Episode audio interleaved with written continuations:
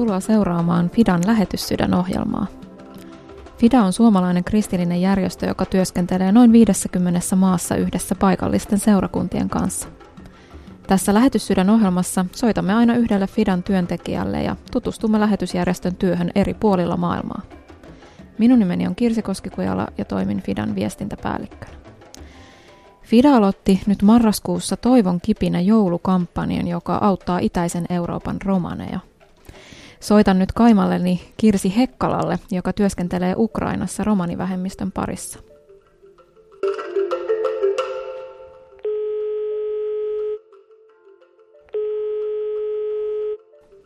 Halo? No hei Kirsi, täällä Kaimasi Kirsi soittelee Fidasta ja Radio Deistä. No hei Kirsi. Mistäs päin maailmaa tavoitin sinut tänään? Ollaan Keurulla. Keurulla me ollaan oltu nyt sitten maaliskuun lopun jälkeen, kun me palattiin takaisin Suomeen. Niin meillä on täällä tämmöinen pieni koti.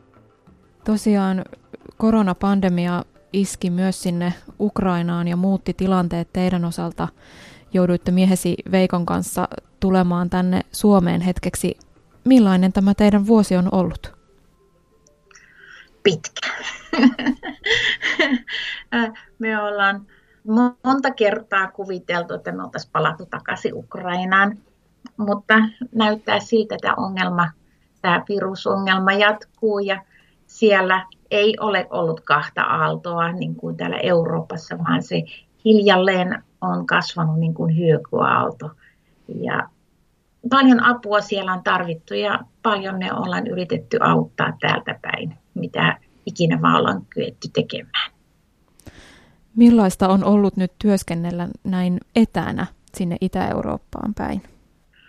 Se on erilaista.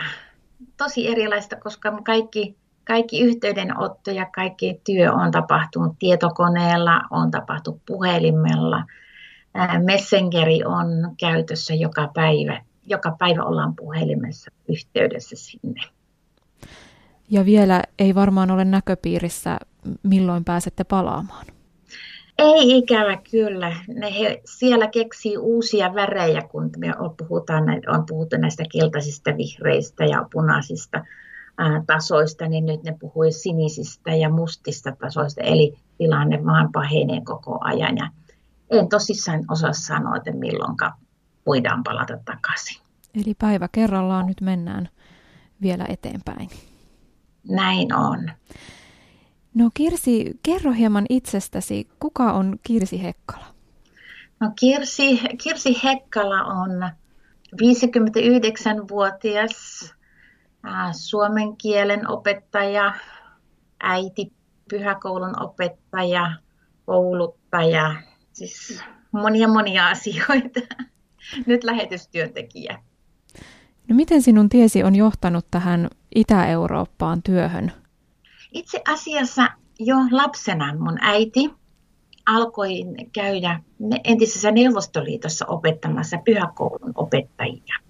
Ja minun ensimmäinen kokemus oli siinä, että minä toimin matkalaukun kantajana ja kun salassa siellä tehtiin pyhäkoulutyötä, niin äiti opetti etuhuoneessa ja minä takahuoneessa piirsin. Mutta sitten mullahan on ollut lapsista lähtien lähetyskutsu ja jo siinä vaiheessa, kun mun ensimmäinen mies, joka oli OMS, eli operaatiomobilisaatiossa pitkään, niin mä kuvittelin, että sitä kautta sitten lähdetään lähetystyöhön, mutta ei sekään toiminut, vaan päinvastoin, että sitten 13 vuotta sitten hän kuoli. Ja silloin mä viimeistään ajattelin, että ei, ei tule mitään lähetystyötä, että Jumala on varmaan puhunut minulle väärin. Mutta sitten kuusi vuotta sitten menin Veikon kanssa naimisiin ja, ja kummasti tuli sitten takaisin tämä kaikki Itä-Eurooppa, venäjän kieli, kaikki mihinkä oli valmistautunut tavalla tai toisella, niin se on nyt kaikki ollut hyödyksi näiden viimeisten vuosien aikana.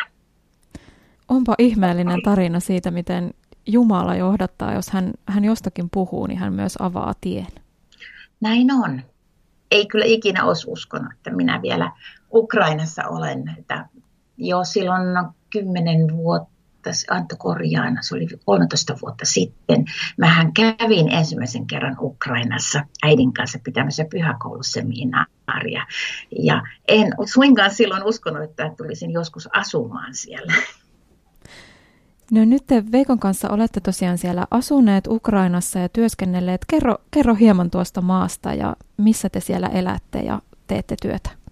Me asutaan läntisessä Ukrainassa aivan äh, Slovakian ja Unkarin rajalla. Eli ihan lännessä. Sieltä on pari tuhatta kilometriä sitten tuonne Itä-Ukrainaan, jossa on sitten sota.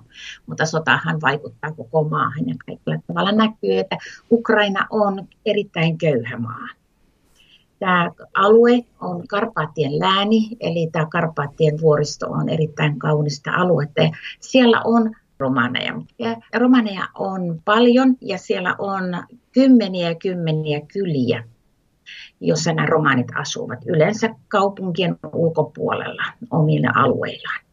Ja siellä me tehdään työtä, me, mm, me teemme lapsityötä. Mä olen pitkän linjan pyhäkoulun opettaja ja kouluttaja, niin mä olen tämä pyhäkoulu työ ja lapsityö on mulle ollut kaikista tämmöinen niin hyvin läheinen. Ja sitten ää, muutama vuosi sitten Jumala alkoi puhua mulle naisten työstä. Eli naisetkin, naisten työkin kuuluu hyvin paljon lapsien, lapsityöhön, koska siellä nämä on hyvin paljon teiniäitejä ja hyvin nuoria. Ja sitten siinä lapset aina kulkee äitien mukana. Eli se on perhetyötä, voisiko sanoa. No millaista siellä on naisen elämä tai, tai pienen lapsen äidin elämä näissä kylissä? tytöt, naiset lopettavat koulun käynnin sikäli kun he käyvät edes koulua. Hyvin nuorena he ei, yleensä he eivät, lopet, he eivät käy kouluajaan loppuun. Ja saattaa olla, että 3-14-vuotiaana he menevät miehelään.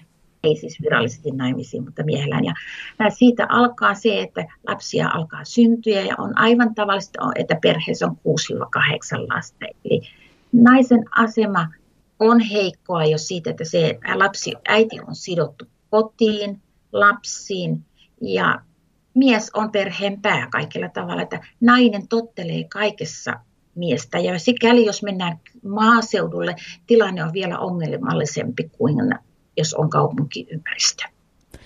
Ja nämä romaniyhteisöt ovat todella köyhiä myös siellä Ukrainassa. Kuvailisitko vähän, että minkälaisissa oloissa siellä ihmiset asuvat?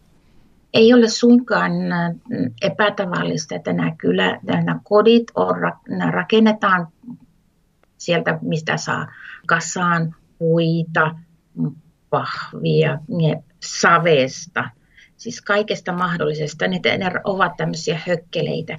Ja kaikissa huonoimmat kodit on, että niissä ei ole edes kunnollista lattiaa. Ja se on tietysti ongelmallinen, koska siellä äh, on ihan oikea talvikin. Eli sen ne kodit ovat erittäin kylmiä ja ankeita ja siellä saattaa olla yksi sähkölamppu ja sekin on, varastetaan se sähkö sitten jostakin sähkölinjalta. Eli siellä on, on erittäin ankeita nämä kodit. Ja ne on yleensä tämmöisiä yhden huoneen pieniä hökkeleitä ja siellä ne kaikki kymmenen ihmistä asuu, eli tosi ahtaasti. Se on ihan käsittämätöntä, että tässä lähellä Euroopassa on, on näin huonot olosuhteet ihmisillä. Kerrotko, minkälaista työtä te siellä teette? Meidän työmme on sillä tavalla, että me teemme yhteistyössä sen helluntai-herätyksen ja elämä- ja valoyhdistyksen kanssa. Ja siellä me teemme yhteistyössä paikallisten uskovien kanssa. Ja siellä on minun työni, koska se on lähinnä naisten työtä ja lasten työtä, niin siellä on ryhmänaisia, joiden kanssa mä teen yhteistyötä. Me käymme kylissä, pidämme pyhäkouluja ja naisten ryhmiä. Veikko puolestaan enemmän tekee työtä miesten parissa ja sitten seurakuntatyössä ja auttaa myös, että siellä on uusi seurakunta syntymässä, niin siinä on riittää työtä myös. No nämä naisten piirit ovat kuulemma olleet hyvin suosittuja. Kertoisitko jotain jonkin kylän naisten piiristä? No mä voin kertoa Pasikan ryhmästä, koska se on tämä viimeinen, alkoi oikeastaan tasan vuosi sitten. Se oli marraskuuta ensimmäinen kerta. Tämä Pasika on tuolla Karpaattien vuoristossa oleva pieni kylä, oikein ankeen paikka. Siis aivan hirveä, kun ajattelee, että marraskuussa, marrasjoulu, tammi, helmikuu aivan kaikista kurjen aika vuodessa. Ensimmäisen kerran, kun me aloitettiin, niin siellä mm, tuli muutama nainen. Ja me aloitettiin virkkaamisesta. Mä opetin heidät virkkaamaan. Ja kun nämä naiset meni kotiin, ne rupesi harjoittelemaan, niin viikon päästä yksi mummu, semmoinen 5-60-vuotias mummeli, niin hän tuli sinne naisten piiriin ja näytti, hän oli tehnyt semmoisen ihanan äh, pienen käsilaukun. No mehän oltiin aivan ihmeessä, kuinka voi ihminen oppia noin nopeasti virkkaamaan, mutta tuo nainen lähti sitten kylälle ja kun hän oli kauppanainen, niin alkoi jo kylän naiset katsomaan sitä, että voi kun ihana laukku sinulla on. Ja alkoi naiset tulemaan meidän tuonne naisten ryhmään. Sitten meillä olikin seuraavalla kerran 40 ihmistä. Ja lisäksi tämä nainen lähti tuonne eh, ukrainalaisten, siis valtaväestön puolelle, ja hän myi sen laukun, ja samalla reissulla hän opetti erään valtaväestön naisen virkkaamaan ja tienasi siitä sitten itselleen syötävää. Ja... Onpa ihana tarina. Oot, sulla on ollut tämmöinen motto, että kun autat naista, niin autat koko perhettä. Kerrotko Näin. siitä? Näin on, koska nainen romaniyhteisössä on se kulmakivi, vaikka hänellä ei ole mitään oikeuksia, hänellä ei ole valtaa, mutta hän on se, joka pitää perheen ja jopa suvun kasassa. Eli kun, ää, jos nainen osaa lukea, hän kykenee katsomaan, että minkälaisia lääkkeitä annetaan, jos, ja hän pystyy hän valvoo se, että lähteekö lapset kouluun tai ei. Ja myös jos perheessä joku sairastaa, se on nainen, joka katsoo, että kaikki asiat menee. Eli kaikella tavalla nainen on se, että jos me autamme naisia, niin silloin asiat lähtee eteenpäin perheessä. Ja lasten hyvinvointi on myös erittäin paljon kiinni siitä, osaako nainen lukea, ymmärtääkö hän asioita. Silloin, jos häntä koulutetaan ja häntä autetaan, niin silloin myös koko perheen hyvinvointi paranee. Eli naiset tarvitsevat vain pienen toivon kipinän, niin siitä se lähtee. Nimenomaan, nimenomaan. Ja se toivo on, musta on niin ihanaa nähdä, kun se toivo alkaa siellä syttymään. Mä voin kertoa yhdestä kahdeksan lapsisen perheen äidistä. Hänen nimensä on Edita, hän on unkarinkielinen äiti. Ja kun mä ensimmäisen kerran tapasin tuo äiti, oli niin kuin semmoinen kerjäläisen perikuva, aina pää alhaalla ja oli oikein niin kuin surkean oloinen.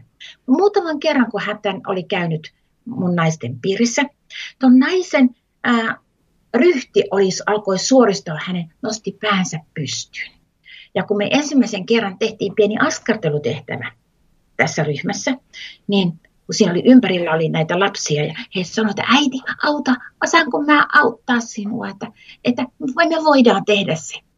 Äiti nosti päänsä ja sanoi, ei, tänään on minun päiväni. Se oli aivan upea, upea, upea kokemus meille kaikille. Kuulostaa ihanalta, hienolta kuulla sinun työstäsi siellä Ukrainan naisten parissa. Meillä alkaa tämä ohjelma aika valitettavasti loppumaan, joten sanon tässä vaiheessa, että kiitos Kirsi Hekkala tästä juttuhetkestä. Ja Kiitos. kuulija, jos haluat tukea tätä työtä Ukrainassa ja muualla Itä-Euroopassa näin joulun aikaan, niin vieraille sivulla toivonkipinä.fi. Ja pääkaupunkiseudun asukkailla on myös mahdollisuus nähdä upeita muotokuvia näistä Ukrainan romaninaisista Sanomatalon käytäväkalleriassa ensi viikon ajan. Siis Helsingin keskustassa Sanomatalossa ensi viikolla. Käyppä siellä, jos, jos olet tässä Helsingin lähettyvillä. Lähetyssydän ohjelma palaa jälleen ensi viikolla tähän samaan aikaan. Kiitos sinulle kuulija, kun vietit tämän hetken kanssamme. Hei hei! Haluatko kuulla säännöllisesti kuulumisia Fidan työstä maailmalla? Tilaa ilmainen uutiskirje osoitteessa fida.info.